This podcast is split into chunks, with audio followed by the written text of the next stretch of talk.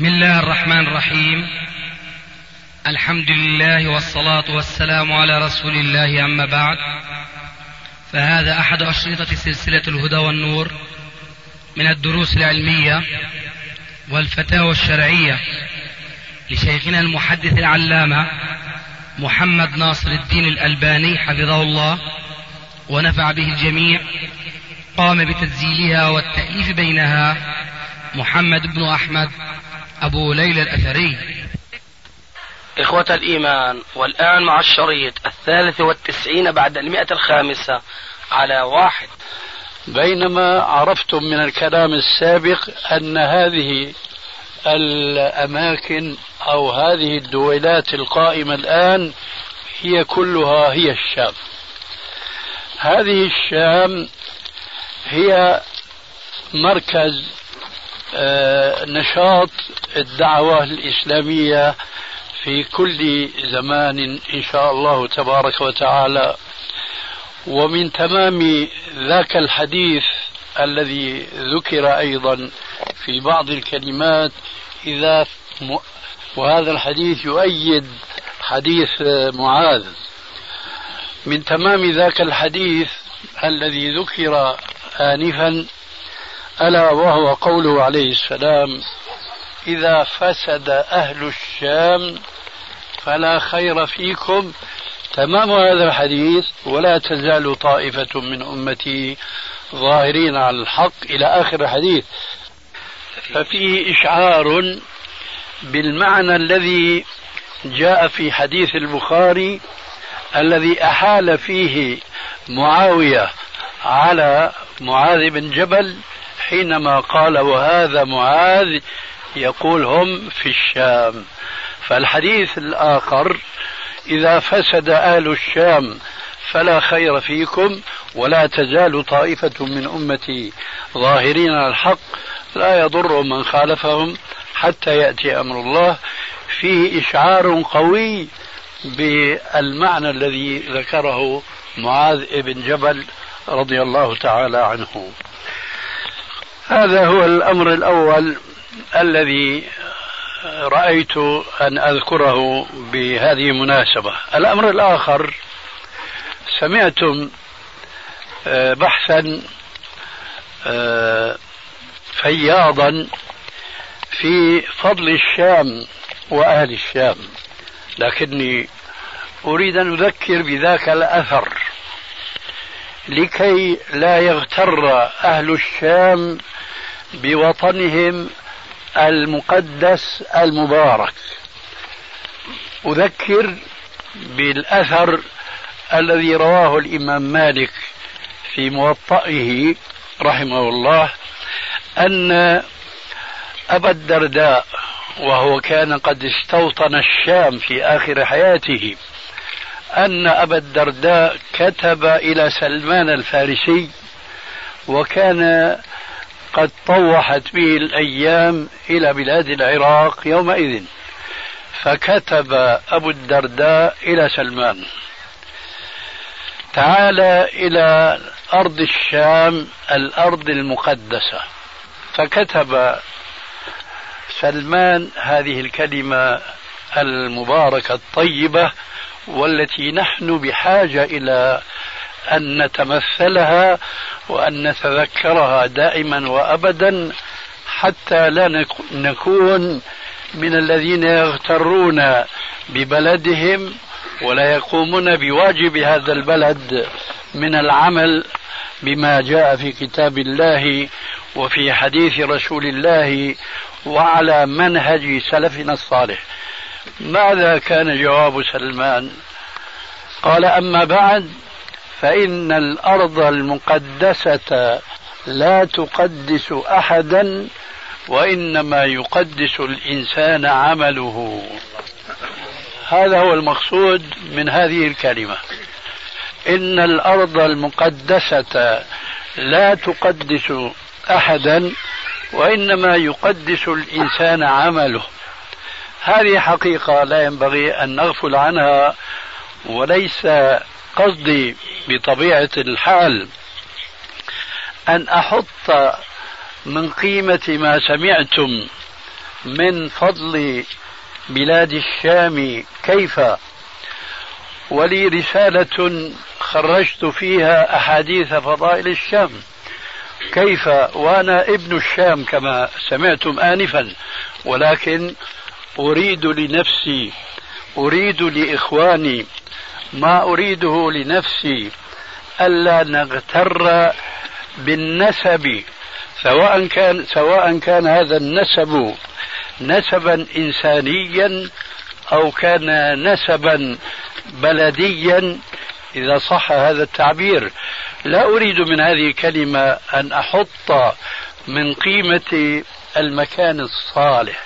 ذلك لأن المكان الصالح هو كالبيئة الصالحة من الناحية الطبية فكأنما تساعد فكما أنها تساعد على المحافظة على الصحة البدنية من الناحية المادية كذلك المكان أو البلد الصالح أيضا يساعد سكانه وأهله على أن يستقيموا في طاعة الله وفي طاعة رسول الله صلى الله عليه وآله وسلم. ولا بأس والكلام كما يقال ذو شجون أن أذكر بحديث أو أكثر مما يتعلق بأن المكان الصالح يؤثر في أهله صلاحا والعكس بالعكس تماما. جاء في صحيح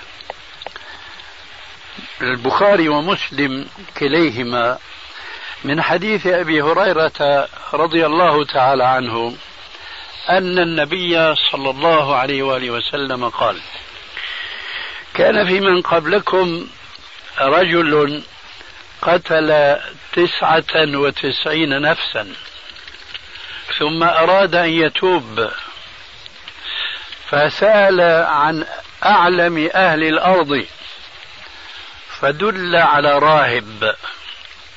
والمقصود بالراهب هنا هو المتعبد لكن موصوفا بالجهل.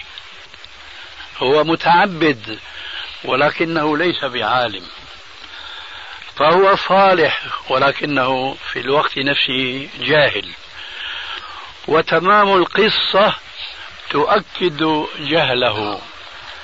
فلما سأل هذا الشقي القاتل لتسعة وتسعين نفسا بغير حق لما سأل عن أعلم أهل الأرض ليدله على طريق التوبة دل وهذا كان حظه أولا.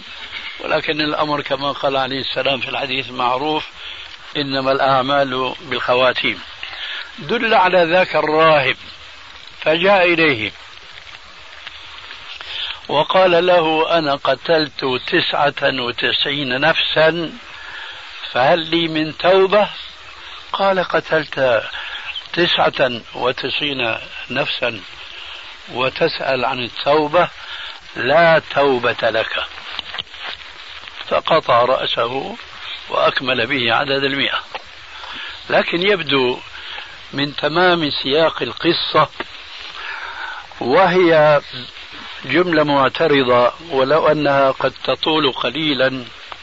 هذه القصة هي من القصص النادرة جدا جدا التي يمكن أن يقال عنها إنها من الإسرائيليات الصحيحة. لأن القصص الإسرائيلية الحقيقة ملأت كتب التاريخ الإسلامي وسير الأنبياء وقصص الأنبياء بكثير من الخرافات والسخافات والأباطيل بسبب تساهل المسلمين في روايتها. ونادرا ما يصح شيء منها إلا إذا كان من طريق من لا يخرج من فمه إلا الحق. ألا وهو رسول الله صلى الله عليه وآله وسلم. فهذه القصة من الإسرائيليات التي تحدث عنها نبينا صلوات الله وسلامه عليه. يبدو أن هذا الرجل كان مخلصا في توبته. ولذلك بعد أن قتل ذلك الراهب الجاهل استمر يسأل عن أعلم أهل الأرض فدل في هذه المرأة على عالم. وهنا الشاهد من القصة. فجاءه وقال له إني قتلت مئة نفس بغير حق. فهل لي من توبة؟ قال من يحول بينك وبين التوبة؟ ولكنك بأرض سوء. هنا الشاهد. ولكنك بأرض سوء.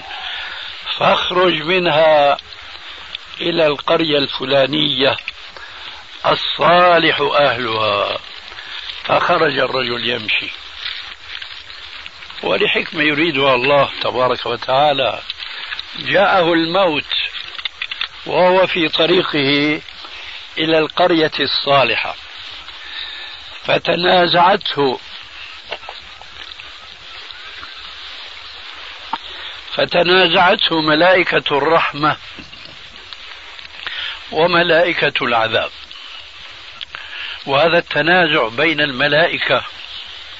يلفت نظرنا إلى أن الملائكة أيضا هم كالبشر.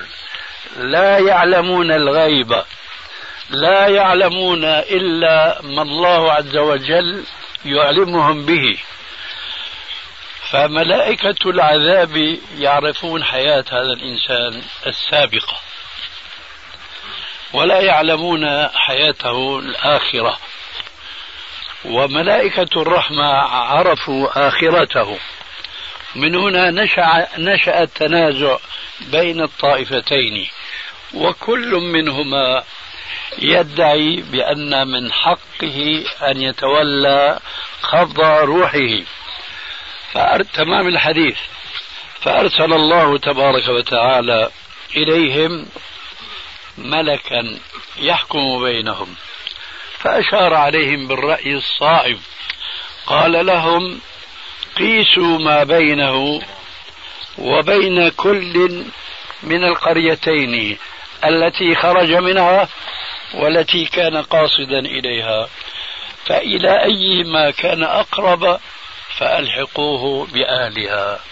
فقاسوا فوجدوه أقرب إلى القرية الصالحة بمقدار ميل الرجل في سيره يعني مقدار شبر. فتولته ملائكة الرحمة. انتهى الحديث. والشاهد منه كما هو واضح جدا أن الأرض الصالحة تؤثر في سكانها صلاحا والعكس بالعكس. ولذلك كان من علم ذلك العالم أن عرف أن هذا القاتل مئة نفس إنما يعيش في, في أرض أهلها أشقياء. ولذلك قال اخرج منها واذهب إلى القرية الصالح أهلها. ومن هنا نحض المسلمين أن يستوطنوا البلاد الإسلامية التي لا تزال أقرب ما يمكن أن تكون إلى الإسلام المصفى مما دخل فيه في العقائد والأخلاق والعبادات والمعاملات ونحو ذلك حتى يتأثروا بجو البلد الصالح. وعلى العكس من ذلك فإن الإسلام يحذر أشد التحذير من أن يسافر المسلمون من بلدهم المسلم إلى البلد الكافر أيا كان هذا البلد الكافر.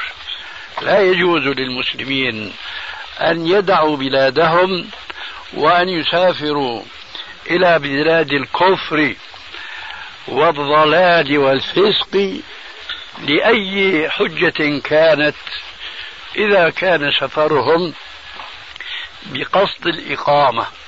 وأنا أعني ما أقول بقصد الإقامة لأن الإسلام لا ينهى السفر إلى بلاد الكفر وبشروط لا مجال الآن لذكرها بقصد التجارة.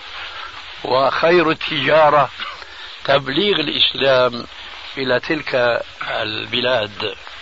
أما الاستيطان فيها فذلك مما تواردت فيه أحاديث النبي صلى الله عليه وآله وسلم وتكاثرت تحذيرا من الذهاب إليها بقصد الاستيطان فيها واتخاذها بلدا يعيش فيها ويموت فيها. من ذلك قوله صلى الله عليه وآله وسلم وهو من جوامع كلمه المسلم والمشرك لا تتراءى نارهما. المسلم والمشرك لا تتراءى نارهما.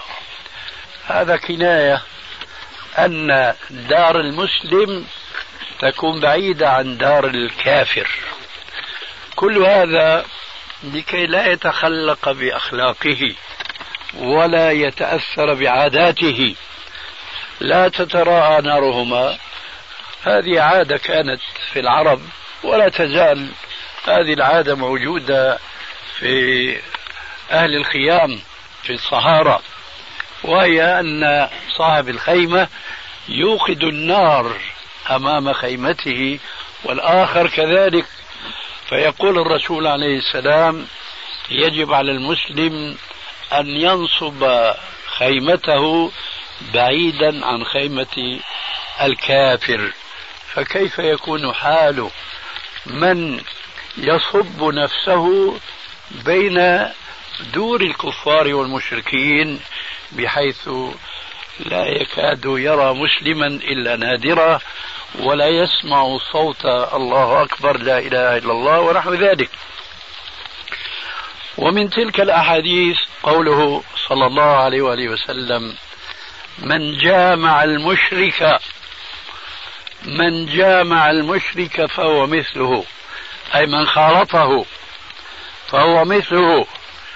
كذلك قوله صلى الله عليه وآله وسلم أنا بريء أنا بريء من كل مسلم أقام بين ظهراني المشركين ونحن مع الأسف الشديد نجد أثر المخالفة لهذا التوجيه النبوي الكريم في كثير من الشباب المسلم الذي ابتلي بترك بلده المسلم وسافر ولا أقول هاجر إلى بلد كافر لو لم يكن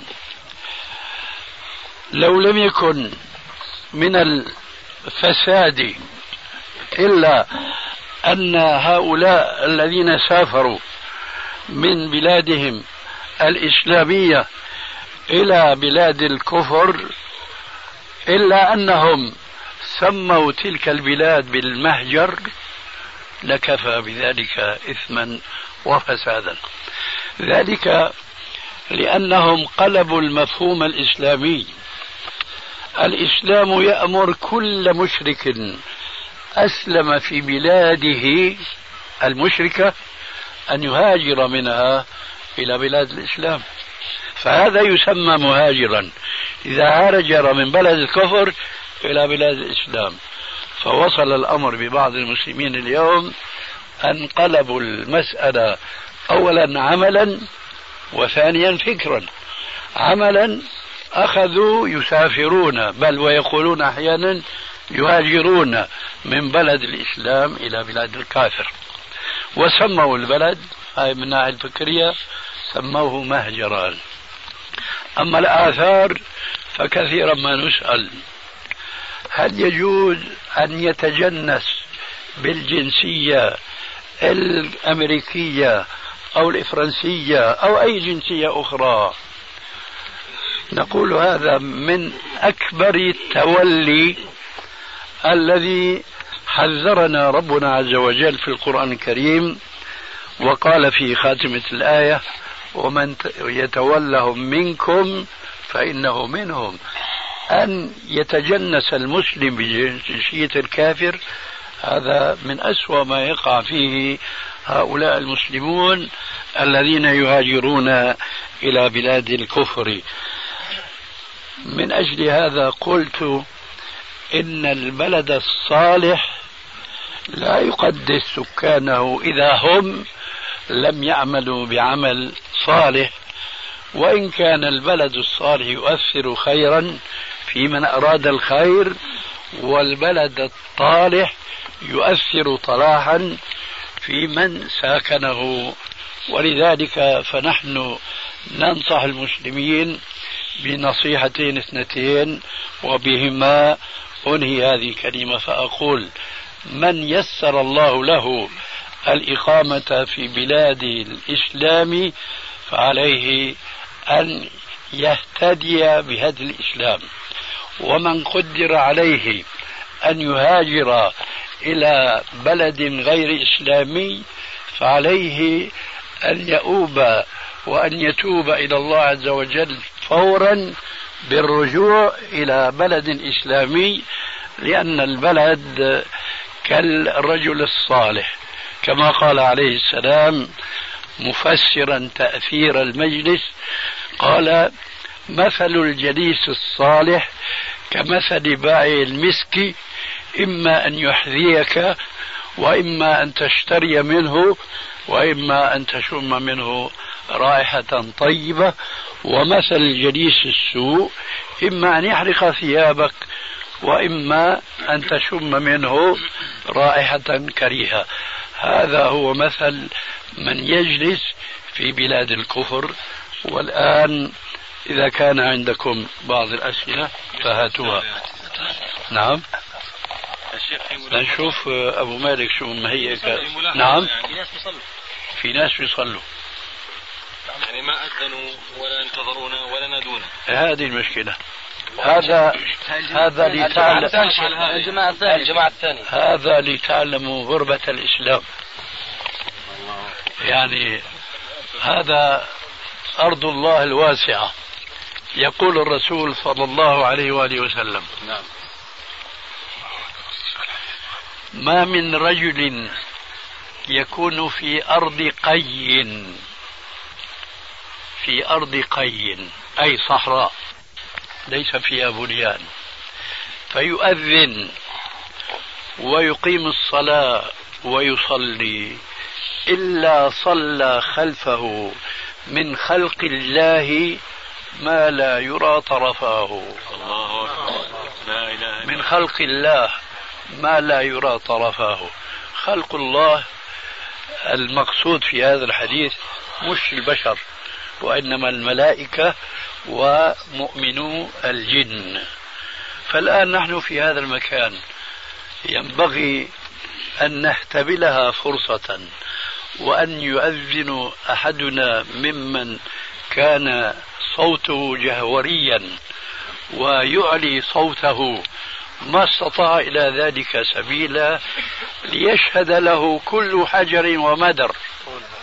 وحينئذ فسيصلي معنا إن شاء الله من خلق الله ما لا يرى طرفاه طيب شيخنا فضل الخمسين صلاة. الله أكبر الله أكبر. الله أكبر الله الله أكبر الله أكبر. الله أكبر الله أكبر. أشهد أن لا إله إلا الله. أشهد أن لا إله إلا الله. أشهد أن محمدا رسول الله. أشهد أن محمدا رسول الله. حي على الصلاة. لا حول ولا قوة. حي على الصلاة. لا حول ولا حي على الفلاح لا حول الفلاح الله أكبر الله أكبر الله أكبر لا إله إلا الله لا إله إلا الله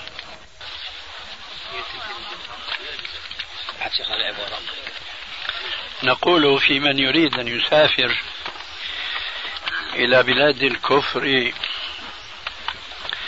والفجور والفسق لا للإقامة لما سبق ذكره آنفا وإنما لأمر آخر. كما كنا أشرنا للتجارة مثلا للتعلم ثانيا.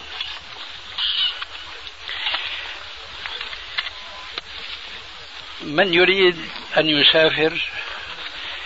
أقول يجب أن يكون محصنا ومحصنا. ينبغي أن يكون متزوجا. حتى الزواج يحفظه من أن تزل به قدمه لكثرة المفتنات في تلك البلاد وليسر الوقوع في الفسق والفجور والفحشاء. فكما سمعتم من بعض إخواننا آنفا من قوله عليه الصلاة والسلام يا معشر الشباب من استطاع منكم الباءة فليتزوج فإنه أغض للبصر وأحصن للفرج. إلى آخر الحديث وأنا بهمني الزواج هنا. الذي يريد أن يسافر إلى تلك البلاد لأمر جائز شرعا أكرر ليس للإقامة. فينبغي أن يكون متزوجا أولا وأن يكون متخلقا بالأخلاق الإسلامية ثانيا. هذا نقول بجواز سفره إلى تلك البلاد إما للتجارة وإما للتعلم. كما نشترط في التجارة أن تكون تجارة مشروعا مشروعة. كذلك نشترط أن تكون الدراسة دراسة مشروعة. فهو مثلا يسافر ليتخصص لو فرضنا في الفن في الرقص في في إلى آخره في العمليات البنكية. هي قربنا لكم شوي الموضوع. طبعا نقول هذا لا يجوز دراسته وهو في بلده فضلا عن أن يذهب ليدرس هذا العلم الفاسد المخالف للشرع ثانيا في تلك البلاد. إذا باختصار يجوز السفر إلى بلاد الكفر لا الإقامة بشروط فمن التزم هذه الشروط جاز وإلا فلا. بارك الله فيكم. فيكم بارك. آه، عبين ما يجي أخونا. ما سلمت علينا يا أنس. صراحة شيخ. كيف؟ لكن إذا قلت فأسمع. ها أضربنا. عليكم السلام ورحمة الله وبركاته. نسأل سؤالنا. آه، هل هناك يا شيخ ضابط بالنسبة للأركان في الصلاة؟ نعلم أن هناك سنن وأركان في الصلاة. لا قفزت تعلم أن هناك سننا وهناك واجبات. أو واجبات. ها ماشي. مش من السنن رأسا إلى الأركان. نعم سنن آه. وواجبات. وأركان. وأركان. طيب. في هناك ضوابط لهذه لهذا الشيء اللي ذكرناه؟ طبعا ما في شيء في الإسلام إلا له ضوابط لكن الحقيقة كما قال عليه السلام في الطب ما أنزل الله داء إلا وأنزل له دواء علمه من علمه وجهله من جهله كذلك هذه الضوابط يعلمها أهل العلم. أما أهل الجهل وأهل الطلب للعلم هذه المرتبة الثانية. فهؤلاء لا يمكنهم أن يعلموا هذه الحقيقة. إلا إذا صاروا ممن يجب الرجوع إليهم في تحقيق قوله تبارك وتعالى فاسألوا أهل الذكر إن كنتم لا تعلمون. فمن كان من أهل الذكر فما أسهل عليه أن يعرف ما هي الضابطة في معرفة الأركان وتمييزها عن الواجبات؟ الواجبات التي يجب على المسلم أن يقوم بها ويكون آثما فيما إذا ابتلي بتركها. كذلك الأركان مثل الواجبات من حيث الإثم فيما إذا أخل بها ولكن إثم الإخلال بالأركان أشد بنسب كثيرة جدا. ذلك لأن الإخلال بالواجب في هيئة ما في عبادة ما لا يبطلها. لكنه مع إتيانه بها يكون آثما من حيث تركه لما كان واجبا فيها. أما الركن فهو الذي يلزم من تركه ترك الهيئة نفسها كالذي يصلي ولا يصلي. يصلي ولا يصلي. كيف يصلي ولا يصلي؟ هو مثلا صلى وخلينا نضربها علاوية مثل ما بيقول عنا في سوريا ما أقول في الشام لأننا لا نزال في الشام. والحمد لله. لكن يقولون عندنا خلينا نضربها علاوية كالذي يصلي بدون وضوء. هذا صلى لكن ما صلى. لماذا؟ ضربناها علاوية مشان نضربها واطية لكن هي عالية أعطوا بالكم الآن. هذا صلى وما صلى. لما؟ الرسول عليه الصلاة والسلام كان يقول لا صلاة لمن لا وضوء له. إذا هذا صلى ما توضأ إذا ما صلى. هذا النص يشبه نصوصا كثيرة بمثلها نعرف كون الشيء ركنا أو شرطا وسيأتي التفريق بين الشرط والركن في اصطلاح الفقهاء. إيه اسمه تمام الحديث وتمام الحديث هو أهم من أوله لأن النبي صلى الله عليه وسلم قال لا صلاة لمن لا وضوء له ولا وضوء لمن لم يذكر اسم الله عليه. وكم وكم من متوضئ اليوم يتوضأ ولا وضوء له. بنص الحديث. لأنه لا يسمي الله على وضوئه. إذا هذا صلى وما صلى. مش ما توضأ بالمرة لا توضأ.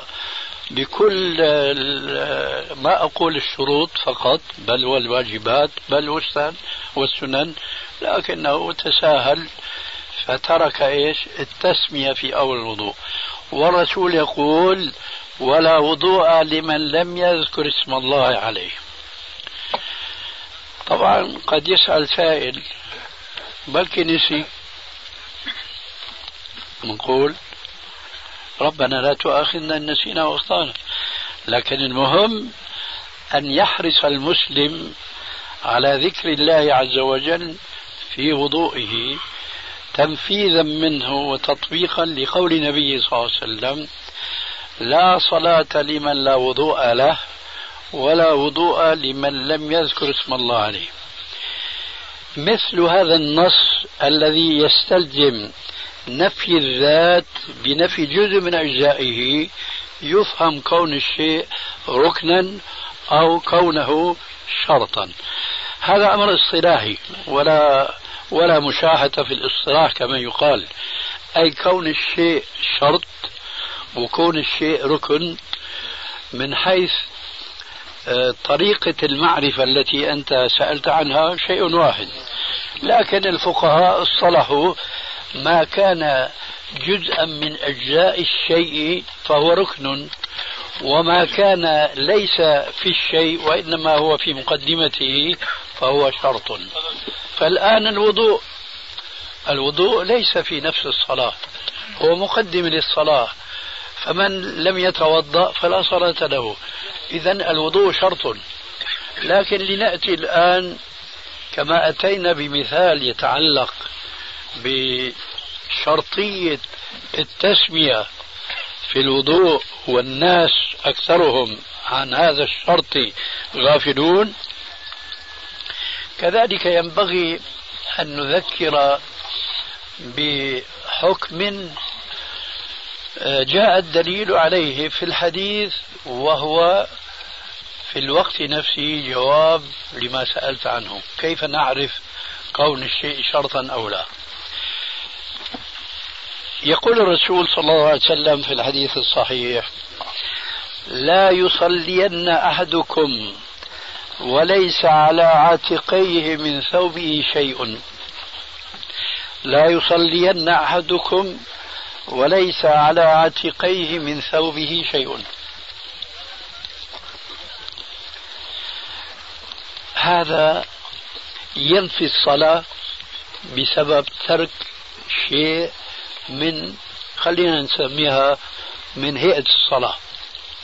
وأقول خلينا نسميها لأن هناك اصطلاح فقهي شافعي أنهم يطلقون اسم الهيئة على السنن والمستحبات.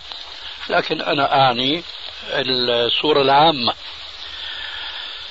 فلما قال الرسول صلى الله عليه وآله وسلم لا يصلين معناها إذا صليت فصلاتك باطلة. إذا هذا النص من من الوسائل التي بها يفهم كون الشيء ركنا أو شرطا وهو خلاصته نفي الذات بسبب انتفاء جزء من أجزاء الذات هذا ركن شيخنا؟ آه. هذا ركن طبعا لأنه يصلي لكن الحقيقة هذا ركن يحتاج إلى تفصيل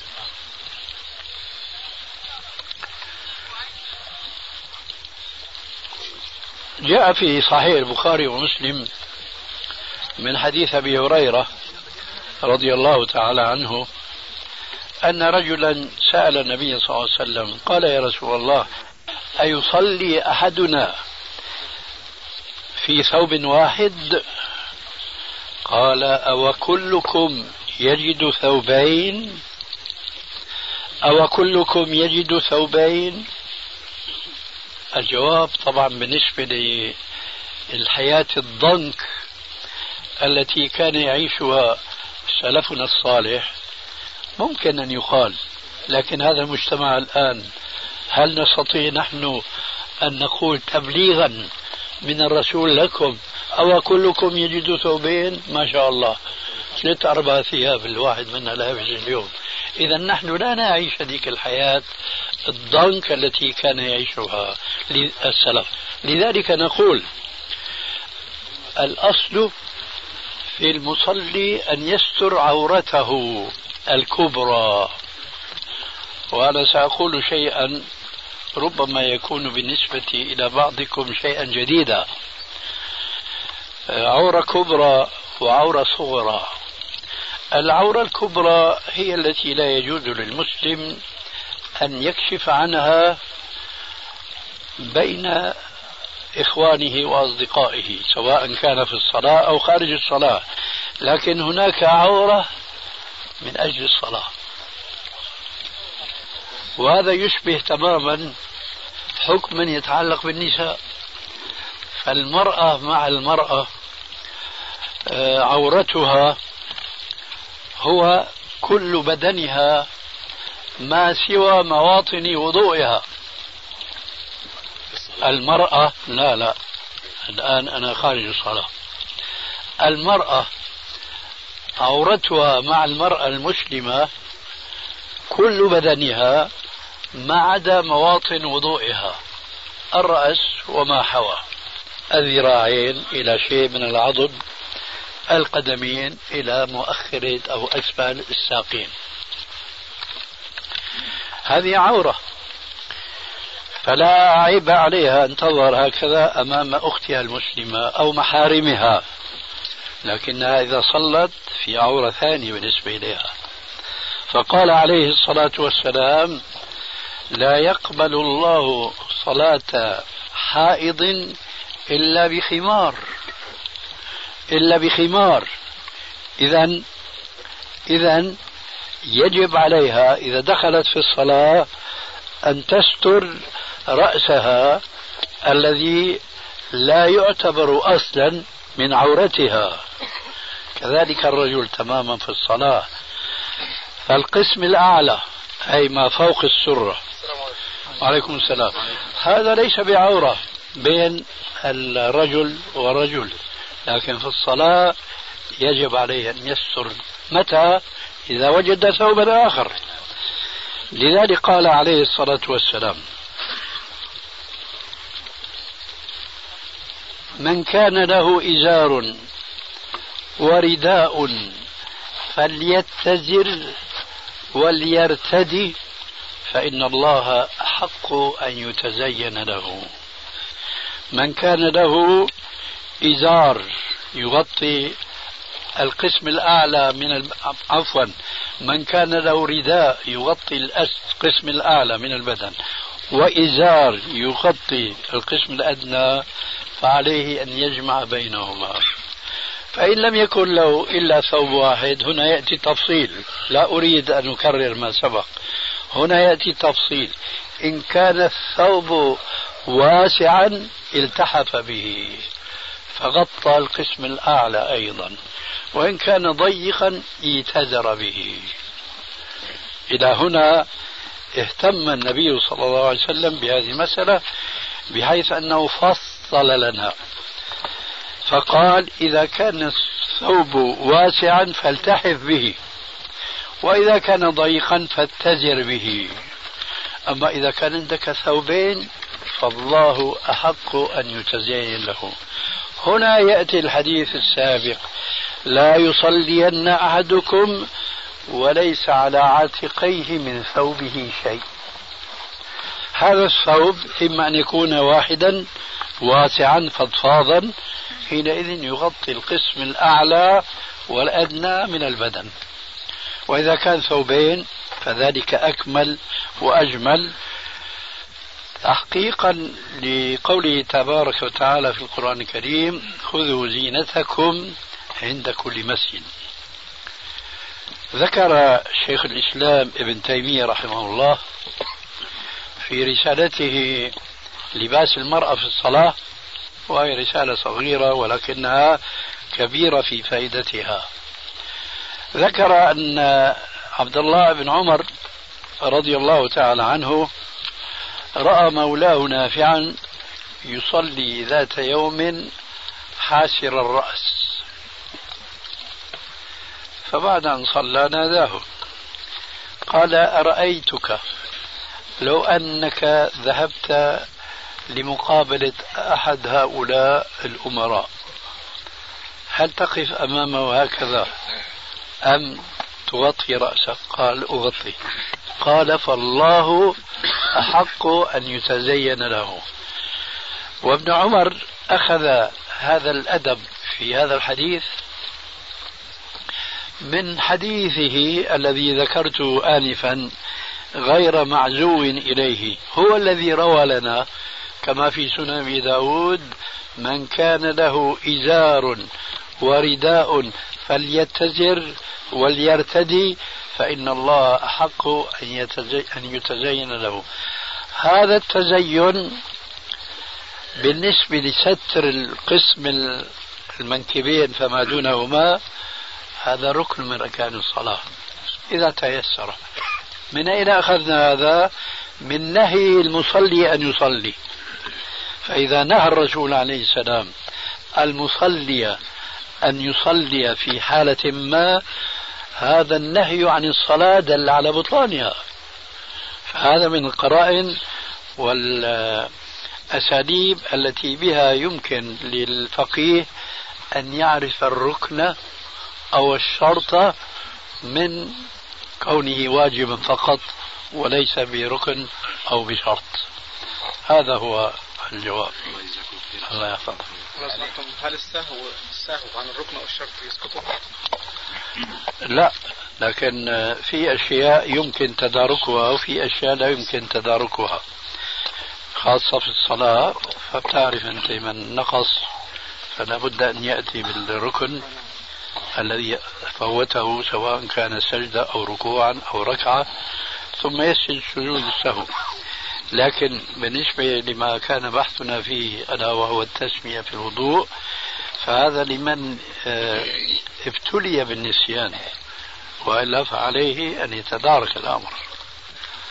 لو تصبر شوية.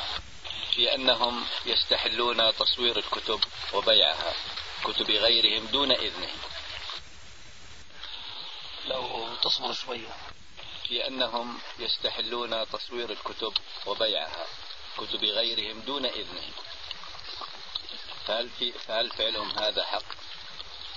مع أن هناك من يفتيهم من إخواننا في الله بأن حق واضع الكتاب هي الطبعة الأولى فقط. يعني مثلا أنت كتبك شيخ لو بكرة أطبعها قد ما بدي لا بأس. هل مقرونة بالتوزيع لوجه الله مثلا؟ لا لا للبيع.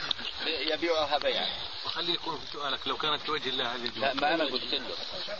بدون مقابل يعني. أولا يا جماعة الذين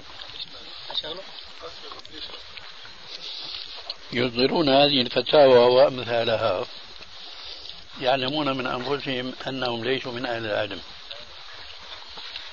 يعلمون من أنفسهم أنهم ليسوا من أهل العلم. ولذلك فنحن نقول لهؤلاء وأمثالهم زينوا أنفسكم بنصوص الكتاب والسنة. ربنا عز وجل في آية سبق ذكرها. جعل المجتمع الإسلامي قسمين عالم وغير عالم وأوجب على كل قسم واجبا. فقال فاسألوا أهل الذكر إن كنتم لا تعلمون. فنحن نذكر هؤلاء الذين يتكلمون بغير علم. وليت أن الأمر وقف عند الكلام بغير علم وإنما يقترن مع الجهل أو مع الكلام بغير علم الهوى. والرسول عليه السلام قد قال في الحديث الصحيح ثلاث مهلكات. وذكر منها كما تعلمون وهوى متبع. وقد يقترن مع الهوى وهذا أظنه موجود مع هؤلاء إلا من عصم الله وقليل ما هم الذين يفتون بغير علم. وإعجاب كل ذي رأي برأيه. فنحن نذكر هؤلاء أن يقيسوا أنفسهم. مش ضروري أنه أنا أو بكر أو عمرو أو زيد يحكمون عليه بأنه عالم أو ليس بعالم. استفتي قلبك وإن أفتاك المفتون. عندك هذه الآية. فاسألوا أهل الذكر إن كنتم لا تعلمون. أنت إما أنك من أهل العلم أو من الطرف الآخر. فإذا كنت من أهل العلم فتكلم واتق الله ولا تتكلم بالهوى. وكثيرا ما يريدني هذا السؤال. فأنا أسأل قبل أن أجيب هل هذا الذي يفتي بهذه الفتوى أنه يجوز له أن يستغل جهود غيره العلمية وينتفع بها هو ماديا يفتي نفسه بجواز ذلك؟ هل هو من أهل العلم؟ أنا لا أجد عالما أو على الأقل لا أعلم عالما يفتي بمثل هذه الفتوى. لكنني أنا أفتي أن رجلا إذا أخذ كتابا من كتبي فضلا عن كتب غيري أنا وطبعها ووزعها لوجه الله لا يريد من وراء ذلك كسبا ماديا فهذا ينفعنا ولا يضرنا. أما أن يستغل جهودنا خاصة هذه الجهود التي التي لا يعرفها إلا من باشرها ووقع فيها وهي جهود التصحيح والمقابلة مرة أولى وثانية وثالثة. بعض إخواننا مثل أخونا علي ربما أنت وأمثالك لهم بعض المشاركة يعرف أن هذه الأمور يعني أمور آه، متعبة ومتعبة جدا غير مجرد التأليف. أنا قلت مرة لبعضهم آه، وهم من الذين يتشددون ويقولون لا يجوز هذا نوع آخر غير النوع اللي بتسأل أنت عنه لا يجوز لمؤلف الكتاب أن يستفيد ماديا. فنحن لنفهمه هذه الحقيقة التي أشرت إليها آنفا أنه تأليف هذا الكتاب ليس هو مجرد فتوى أنا أفتيكم بها وأطالبكم بثمنها. هذا حرام. هذا اشتراء للعلم بالمال وهذا محرم كتابا وسنة وإجماعا. ولكن لست أنا مكلفا أن إذا أفتيتك بفتوى أن أكتبها. أقول لك أكتبها أنت كيفما تشاء وتريد. فأنا أقول هل يجوز طبع المصحف وأخذ الأجر على هذه الطباعة أم لا؟ ثم يأتي بعد ذلك الدور الكتاب الإسلامي. أي كتاب كان؟ هنا يقف المسكين حيران. إذا قال إذا قال لا يجوز تعطلت مصالح المسلمين في كتاب ربهم وكتب السنة والحديث والفقه وإلى آخره. فإذا قيل وهو الحق نعم يجوز. هذا الجائز ليس مقابل بيع العلم لا وإنما هو مقابل جهود تنفق في سبيل نشر هذا العلم بطريقة معينة وهو الطباعة وإذا تسلسلنا جئنا من الطابع إلى المصحح. اليوم موظف تحت يدي إلى إلى المؤلف. تظهر المسألة حينئذ أن هذه الناحية هي ناحية لا تتنافى أبدا مع الإخلاص لله عز وجل في تأليف أي كتاب إسلامي. حينئذ تأتي موضوع هذه المسألة. إذا جاز لهذا الطابع أن ينتفع بطبع هذا الكتاب ماديا.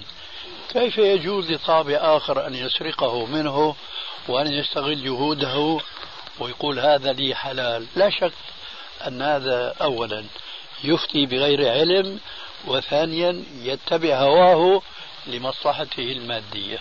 فأنا أسأل الله عز وجل أن أولا أن ينفعنا ما يعلمنا وأن يزيدنا علما وأن يبعد الهوى عن أنفسنا. إنه سميع مجيب إن شاء الله. شيخنا في تمام لهذه المسألة. بس في تعليق تعقيب هو بسيط ونكتة بسيطة. تفضل. أن الذي يفتي بجواز هذا يضع على كتبه حقوق الطبع محفوظة يا رب. آه تماما لهذه المسألة. بعض إخواننا الناشرين في مصر هذا الشيء يعني رأيته هناك لما سافرت هناك آه يرى بعض الكتب التي شحت طبعاتها وما أعيد طبعها فيطبع منها مثلا خمسين نسخة مئة نسخة. يعني للإخوة طلاب العلم ويربح ربحا قليلا ليجري يعني شؤونه بها. فهل هذا كذاك أم يختلف عنه؟ لا لا يختلف. ما دام يربح ما يختلف. ما يختلف. الله لكن إذا طبعه لوجه الله أنا سبق لو طبع منه ألوف. شيخنا لو باع بس ارتكفه بس انه ما ينفق هو عليها. سعر تكلفة الكتاب. نفسه؟ قال جائز طالما إنه لا يربح بسعر التكلفة الشيخ قال جائز. هو يقول يعني بده يرجع رأس ماله؟ آه. ما في مانع. كيف يكون كيف يكون تمام توبة صاحب المال الحرام؟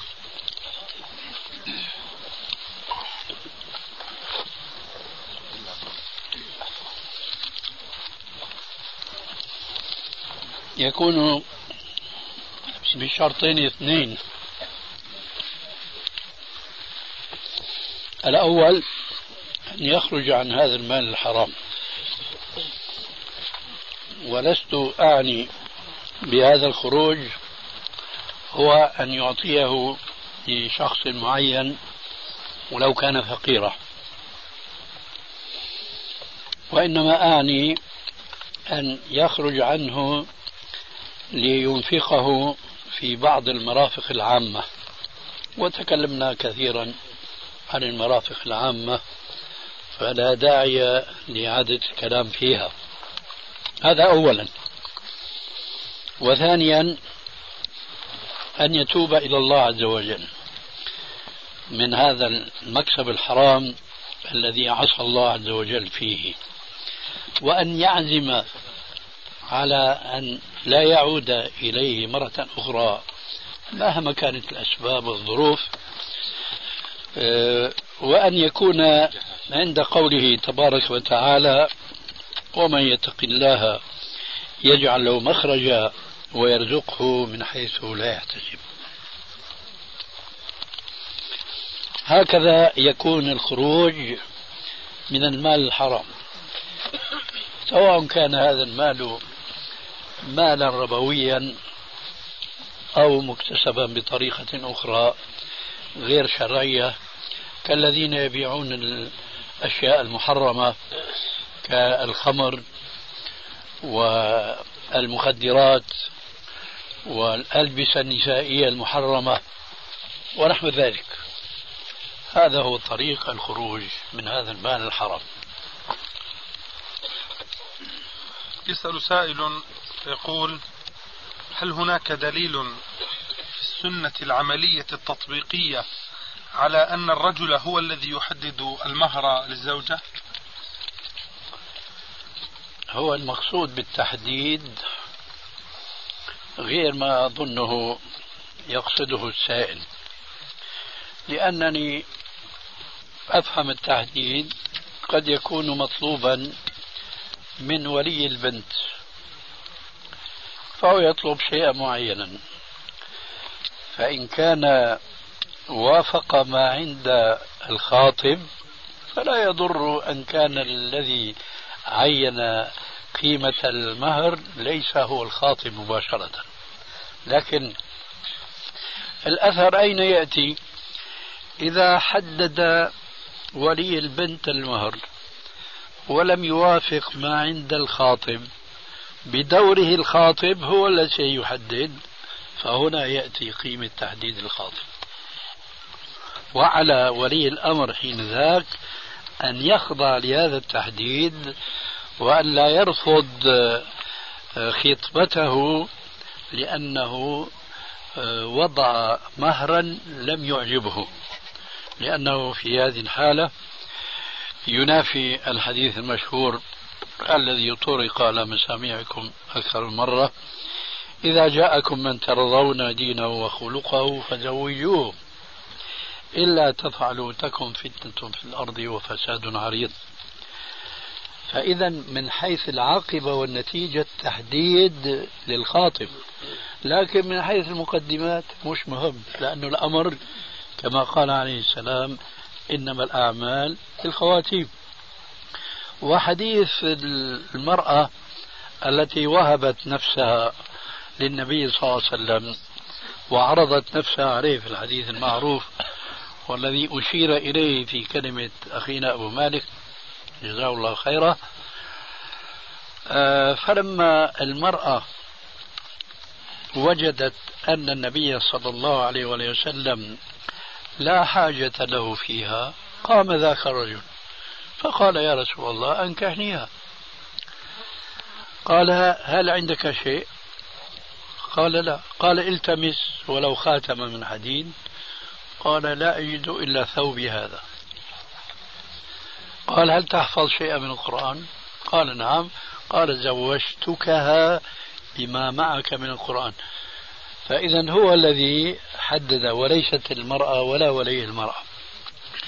كذلك قصة عبد الرحمن بن عوف الذي رأى الرسول عليه السلام عليه آثار الزواج فسأله عن الخبر فقال بأنه تزوج. قال كم أمهرتها؟ قال نواة من ذهب. كم أمهرتها؟ من الذي قدم المهر؟ هو نفسه. قال نواة من ذهب. قال أولم ولو بشاه فإذا هذه الأحاديث وأشباهها من أحاديث إنما تتحدث عن عاقبة وعن صيرورة المهر الذي أو التي انتهى إليها الخاطب نفسه. أما المقدمات فلا تقدم ولا تؤخر. غيره. يسأل سائل أيضا فيقول وردت أحاديث في فضل المدينة وفي فضل الحرم الحرمين وما شابه ذلك. فهل هناك نوع تعارض بينها وبين الأحاديث الواردة في فضل الشام؟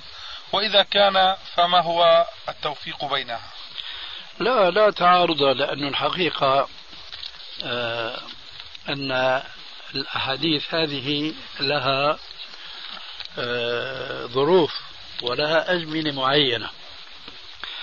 يوم يكون الحديث الذي في صحيح مسلم ينطبق على المدينة النبوية ألا وهو قوله صلى الله عليه وسلم إن الإسلام يأرج أو لا يأرج إلى المدينة كما تأرج الحية إلى جحرها.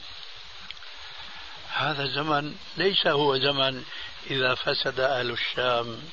فلا خير فيكم ولا تزال طائفة من أمتي. هذا يكون في زمان وهذا في زمان. وهذا طريقة الجمع بين الأحاديث التي ظاهرها التعارض أن يحمل كل حديث في وقت أو في زمن أو في كيفية لا تتعارض مع الكيفية الأخرى. هذا هو الجواب أن هذا يختلف اختلاف الزمان. يقول السائل ما هو القدر المشروع في رؤية الفتاة عند العزم على زواجها؟ الرؤية رؤيتان.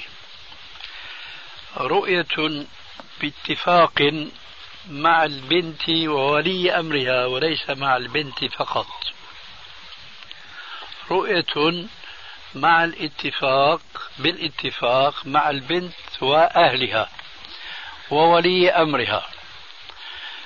في هذه الرؤية لا يجوز أن يرى منها إلا ما يرى منها عند خروجها من دارها إلى السوق إلى الشارع إلى آخره. أعني الوجه والكفين فقط. والرؤية الأخرى رؤية دون علم الفتاة. وهذا نوع يمكننا أن نسميه بالاختلاس المشروع. اختلاس مشروع. وهو أن ينظر الخاطب إلى من ألقي في قلبه التزوج بها فينظر إليها ما تمكن من أن يرى منها في غفلة منها عنه. هذا جائز دون تحديد وهذا يمكن في ظروف معينة دون اتفاق سابق. كما ثبت عن بعض الصحابة أنه رؤيا وهو يوجه بصره إلى امرأة في أجارها في سطح دارها. هذا يسمى عندنا في سوريا بالمشرقة. أي السطح الذي ينشر فيه أو عليه الغسيل. فقد ترى المرأة فيما إذا أكد الناظر إليها. قد يرى شيء من ذراعها قد يرى شيء من عنقها ورأسها وشعرها. فإن كان غريبا عنها يأتي قوله تبارك وتعالى وقل للمؤمنين يغضوا من أبصارهم. إلى آخر الآية وإن كان له هوى في نكاحها فهنا يسمح له أن ينظر إليها لقصد أن يقع في نفسه أن يتزوج بها أو لا. ومن هنا جاء حديث المغيرة بن شعبة الآخر وهو أنه ذكر للنبي صلى الله عليه وسلم أنه تزوج امرأة من الأنصار. قال هل نظرت إليها؟ فإن في أعين الأنصار شيئا وفي لفظ شينا. قال فنظرت إليها فتزوجتها ووجدت فيها الخير والبركة أو كما قال. إذا الرؤية والنظرة إلى المرأة التي يراد خطبتها رؤيتان. رؤيا بالمو... بالاتفاق مع أهلها وذويها فلا يجوز إلا أن يرى منها قرص الوجه والكفين فقط. أما الرؤيا الأخرى فليس لها حدود. تفضل. يا شيخ يعجبني لو سمحت يعني. آه، قراءة الأسئلة طيبة وجيدة ولكن إذا بتأذن يا شيخ للي عنده ملاحظة حول الإجابة استفسار يتأذن له يعني يحكي إذا بتتكرم إيه تفضل. آه، الآن بعض العلماء لا يجيز للمرأة أن تظهر بوجهها عليكم السلام ورحمة الله وبركاته هي نحن عاملين عليها محاضرات لا عفوا كيف الآن بده يشوفها شيخ شلون؟ كيف بده يشوفها هذا بتسألون إله ولا إلي؟ يعني بدنا نوفق لأنه لأنه علماء عندهم أدلة زي ما عندكم أدلة عندهم أدلة فبدنا نوفق بين إجابتكم شيخنا وإجابتهم إذا محاضرة أنت لا بس هو دوبل الآن آه. شو عنده الأدلة هن؟ على إيش؟ ألقي ما في يا أيها النبي قل لأزواجك وبناتك ونساء المؤمنين. هذا. اللي هذا اللي أعطيتك جوابه سلفا ودوبلت علينا. طيب يا شيخ. طيب مألفين فيها كتاب بس محاضرات. لل- للفائدة يا شيخنا. كيف يعني أنت الآن تقول يا إيه، شيخنا أنت- في الرؤيا رؤيتان؟ أنت بارك الله ممكن يكون فيك. ثلاثة. خالفت القاعدة. ويمكن أن لا يكون. م- الآن صار ممكن أن لا يكون. هو الثالث. إذا شو الفائدة من قولك؟ يمكن يكون في ثالثة.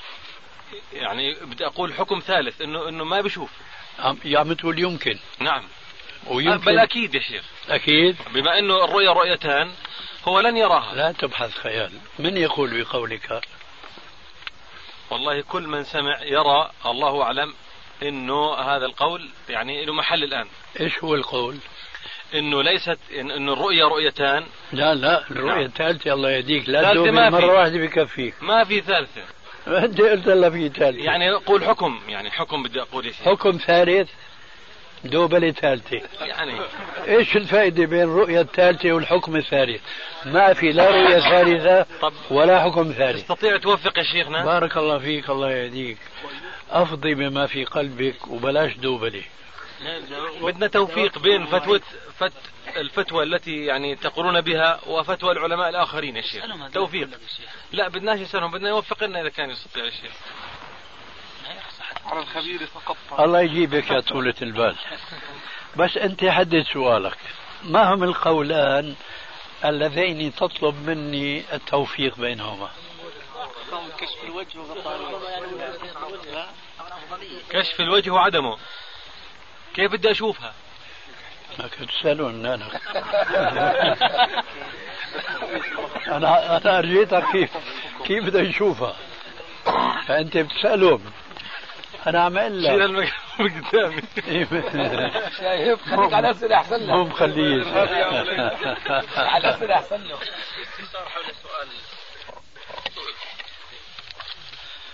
شو ألقيت سلاحك يعني؟ ألقيت سلاحي نعم. ليه؟ وما رفعوا شيخنا حتى يلقي. ألقيت لأنه لأنه بتقول لي اسألهم إلهم فإن شاء الله بسألهم.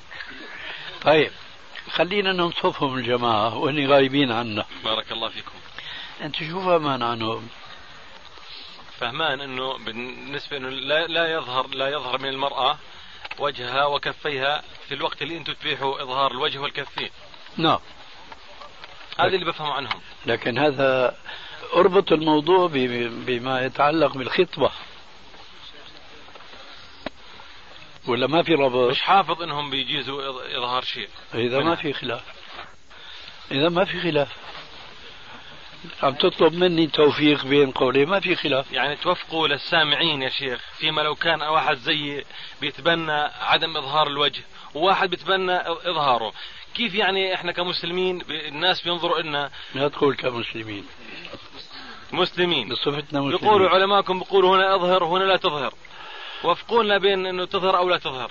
ما في إشكال هذا.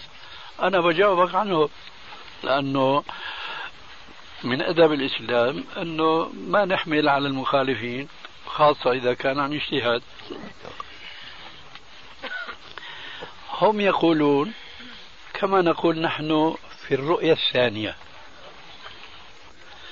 نحن ما قلنا في الرؤية الثانية. هم قول نعم أو لا. قلت نعم. خذ واعطي معي. نعم. هل هذا هو الأصل؟ لا. طيب. كذلك هم يقولون وجه المرأة وكفها عورة. نعم. لكن نحن تركنا هذا الأصل لأنه عندنا أدلة أخرى أن الذي يريد أن يخطب فتاة أنه يرى منها وجهها وكفها شو المشكلة؟ فإذا أنت تمثل أولئك فيفرجنا عنك؟ قلنا لك أنت إذا كنت ترى أن وجه المرأة وجه بنتك أن عورة فجاءك خاطب يريد أن يخطبها فلا مانع عندك أنت الذي تتبنى أن وجه المرأة عورة من أن يرى وجهها. لأن الرسول قال للمغيرة كما سمعت آنفا لما قال إني خطبت امرأة من أنصار قال هل نظرت إليها فإن في أعين الأنصار شيئا؟ فراه نظر إليها. إذا نظر إليها إلى وجهها. هذا نص. هذا الذهاب إلها. إنه راح ونظر إلها. يعني الرؤية الأولى ولا الثانية يا شيخ؟ لا تشرد على الموضوع. عشان بنبني عليها بس أنا عم أجاوب على الجماعة اللي بيقولوا إنه وجه. لسه الشيخ. أنا عم أجاوب من يم الجماعة اللي أنت معهم وهو أنهم يرون وجه المرأة ليس بعورة. نعم. فنحن عم نوفي إنه ما في. عنده أن وجه المرأة عورة. عم نوفي بين رأيهم هذا وبين قولهم يجوز للخاطب أن يرى وجهها. هذا حديث المغيرة دليل على ذلك. طيب يا شيخ لو سمحت الله يبارك فيك. هم معلش يقولون به. ملاحظة أخيرة يا شيخ. وهذا هم يقولون به. أنا يا شيخنا. آه هو نقل إنهم لا يقولون به في البداية. ما أنا, لا أنا قلت له ذيك من يقول بهذا نعم، القول صحيح، الثاني؟ صحيح. ليلى. شيخنا في ملاحظة لو تكرمت. الله يبارك فيك. الله الآن يا شيخنا آه، لما يأتي الخاطب وأنا أريه وجه ابنتي ثم لا يعجبه ينصرف. والآخر والرابع وهكذا. ألا ترى أن هذا يسبب حرجا عند المرأة؟ سامحك الله. أنت بقى لا مع هدول ولا مع هدول لا الآن هذه الله ملاحظة. بعد ما علمتنا يا شيخ الله الله. يبارك فيك. الله يهديك. بعد ما علمتنا. السلام ورحمة الله. السلام ورحمة الله وبركاته. أنا أشعر بأن موضوعك لم يكن ما ألجئت إليه إلجاء حينما ابتليت فذكرت حالة ثالثة وتارة سميت حكما ثالثا ثم لا حالة ولا حكما. نعم. آه، يلقى في نفسي حينما ذكرت الآية يدنين عليهن من جلابيبهن أنه كان قصدك شيء وتحول إلى شيء ثاني. فحتى ما نحجر عليك ولا نضايقك هالآية هذه؟ ماذا كان قصدك من ذكرك إياها؟ غطاء الوجه. كويس. معروف غطاء الوجه. يعني ماذا تريد أن تقول؟ يعني أن الجماعة يحتجون بالآية على غطاء الوجه؟ أي نعم شيخ. طيب. ما أظن إنسانا آه، يتبنى الاستدلال بهذه الآية على غطاء الوجه وهو يثبت على هذا الاستدلال في خاتمة البحث. ومن كان يرى ذلك يجرب حظه. من كان يرى إن كنت أنت ولا غيرك.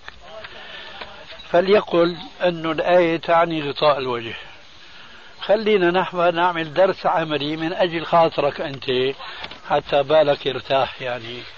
وما نكون يعني صرفناك عن الهدف الذي كنت متوجها إليه إلى شيء صرت إليه رغم أنفك ثم تراجعت عنه. فهل أنت تتبنى الآية أنها تدل على غطاء الوجه؟ نعم يا شيخ. جميل جدا. أول من ينقض هذا هو أنت. الآن الجلباب ما هو؟ لغة ولغة شرعية. ما تستر ما هو الجلباب؟ ما تستر به المرأة آه، وجهها ورأسها. بس لا تقع في خ... يعني يعني يبدأ في. مطب آخر. يبدأ آه، ستر جسمها من رأسها ثم بدنها. كله يعني. نعم. طيب. الآن نحن نفترض أن هذا الخمار الذي على رأسك هو ذاك الجلباب الذي هو سابغ إلى ظاهر القدمين. نعم. ماشي؟ غطي لنشوف أنت الآن وجهك وكفيك بهذا. وكفي؟ لا خليك على وجهك الآن بكفينا. يعني مثلا بعمل هيك الشيخنا يلا. كله. ها. خليه إيه. كمل. خلي خلي خلي خلي. غطي خلاص اعتبر إني غطيت. الله يهديك. أنت في المجلس مالك رضيان تغطي وجهك بالجلباب. مش- ما بالك بالشارع. فاعتبروا يا أولي الأبصار. هلا لو كنت أنت عند باب المزرعه هذه ودخلت وأنت مغطي وجهك بهذا الجلباب تقدر أن تمشي خمس خطوات؟ ما لكم لا تنطقون. يعني ممكن الواحد يجي الطريقة حتى يرى الناس فيها. أرينا يا أرينا يا. نحن مشان يعني يا. يعني هذا اللي- اللي يضع على الوجه يا شيخ. أرينا يا يا أخي الله ما يهديك. بقدر اقص بدها قصقص الشغلة. وليلة معاه مقص يقصقص ويحط شيء آخر يعني. بيستطيع يشوف. إذا بقى الجلباب الجل... الجل... هي صاحبك متحضر. إذا الجلباب اللي قائم في ذهنكم والمذكور في الآية بدكم تضيفوا إلى الجلباب المذكور في الآية إضافات من عندكم. يشتغل فيها المقص. هذا هو المقصود بالجلباب المذكور في الآية الحقيقة أنا دخلت في تجربة تشبه هذه التجربة. لكن كانت ناجحة أكثر منك لأنه أنت حظك جيد. أنا بوجودكم يا شيخ. الله يحفظك. آه، كنت في مجلس في غرفة.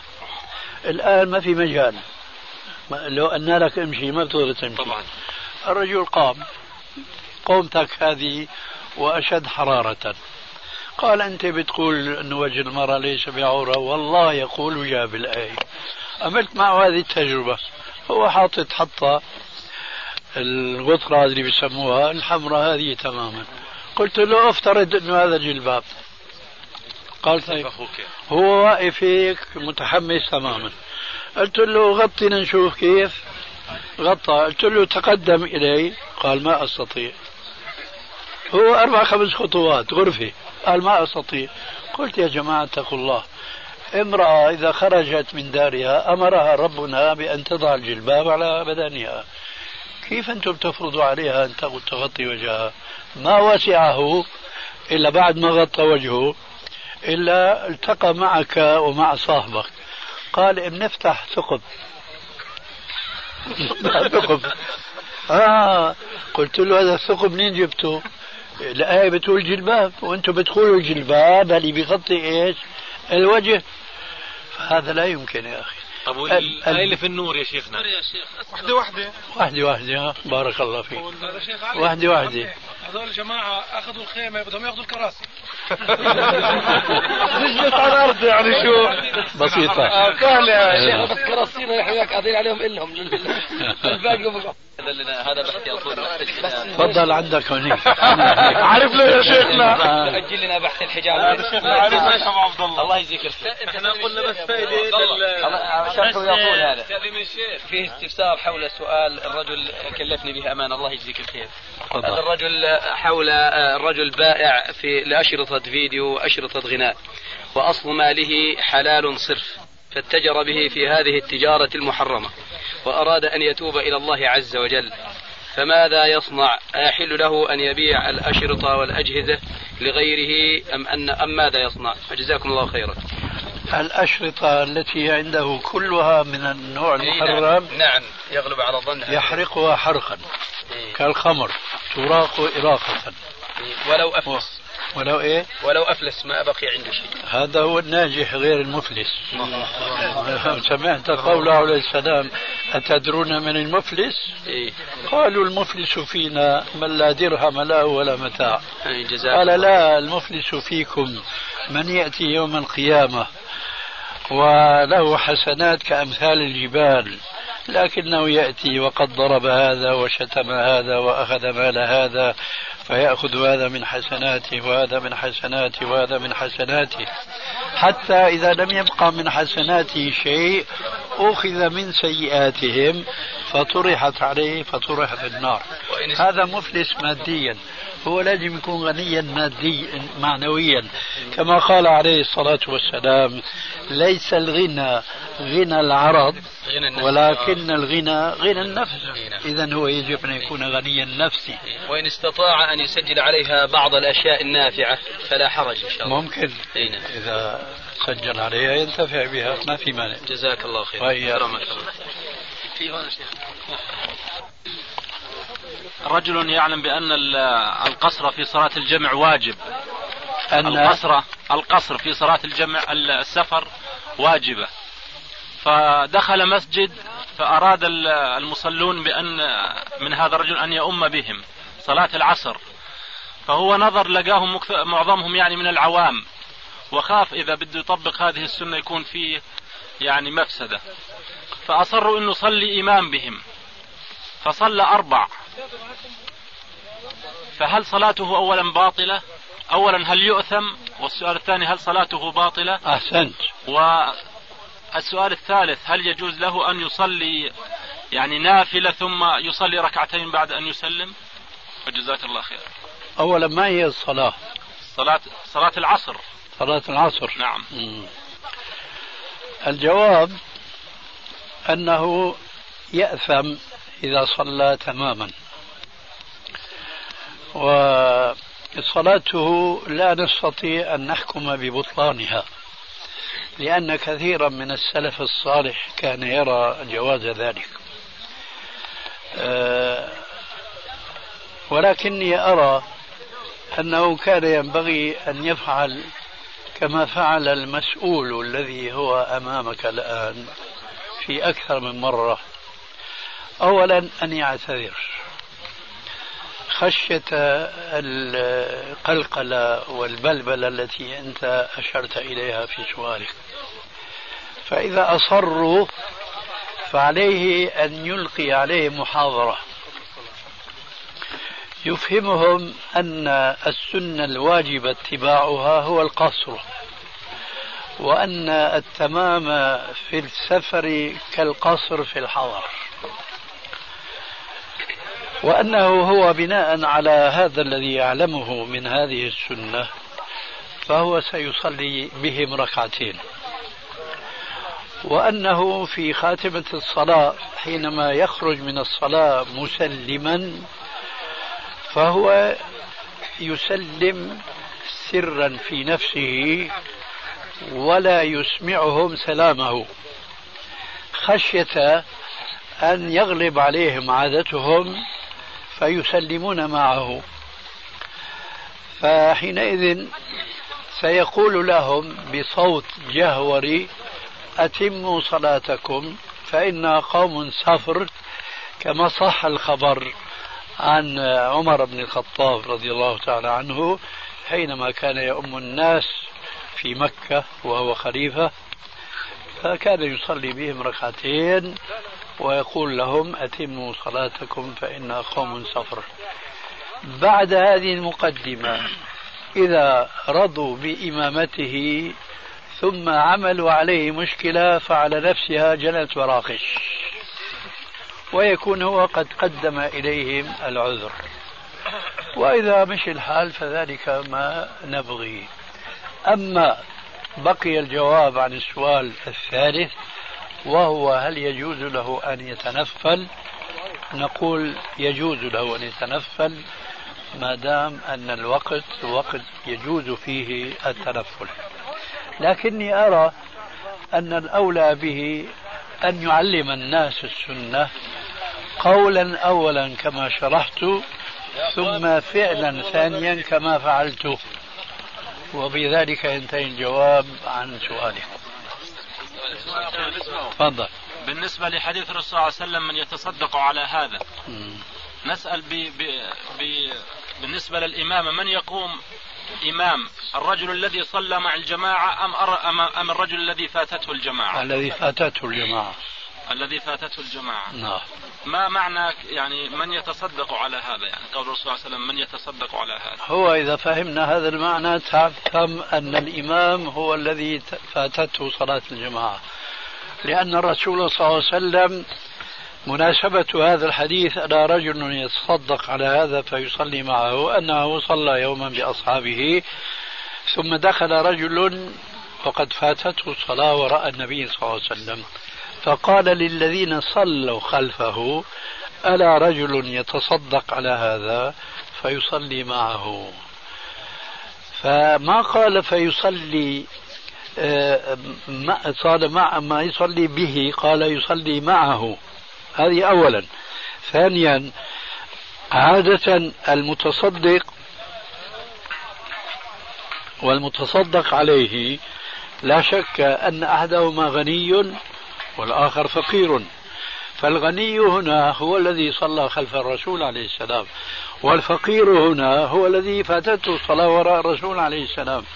فإذا الذي صلى خلف الرسول عليه السلام هو الذي سيتصدق عليه أي يقتدي به ويجعل صلاة هذا الذي دخل وسيصلي وحده يجعلها جماعة.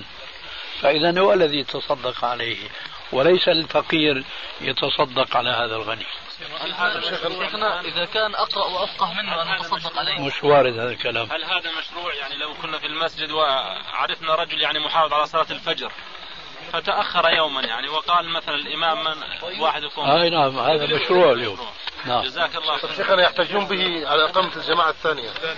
لا ليس للحديث علاقة بالجماعة الثانية في عدة أشرطة في هذا وإذا تبع مع واحد يا شيخنا آخرون يعني. لا لا بس واحد. بس نعم. واحد. السلام عليكم يا شيخ. في أنا أسافر في الباص إلى السعودية. فقيل سمعت قول عند العلماء في السعودية يقول يجوز لك وأنت خلال السير في الباص أن تصلي وأنت جالس.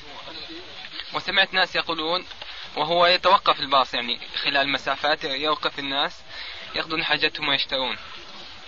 فقال لا تنزل وتصليها قائما في هذه الأوقات تتوقف فيها. فنريد أن توضح لنا الأمر. لا شك أن جواب هؤلاء الذين قالوا تنزل وتصلي هو الحق الذي لا ريب فيه. إذا كان طبعا سؤالك عن الفريضة أليس كذلك؟ سؤالك عن الفريضة.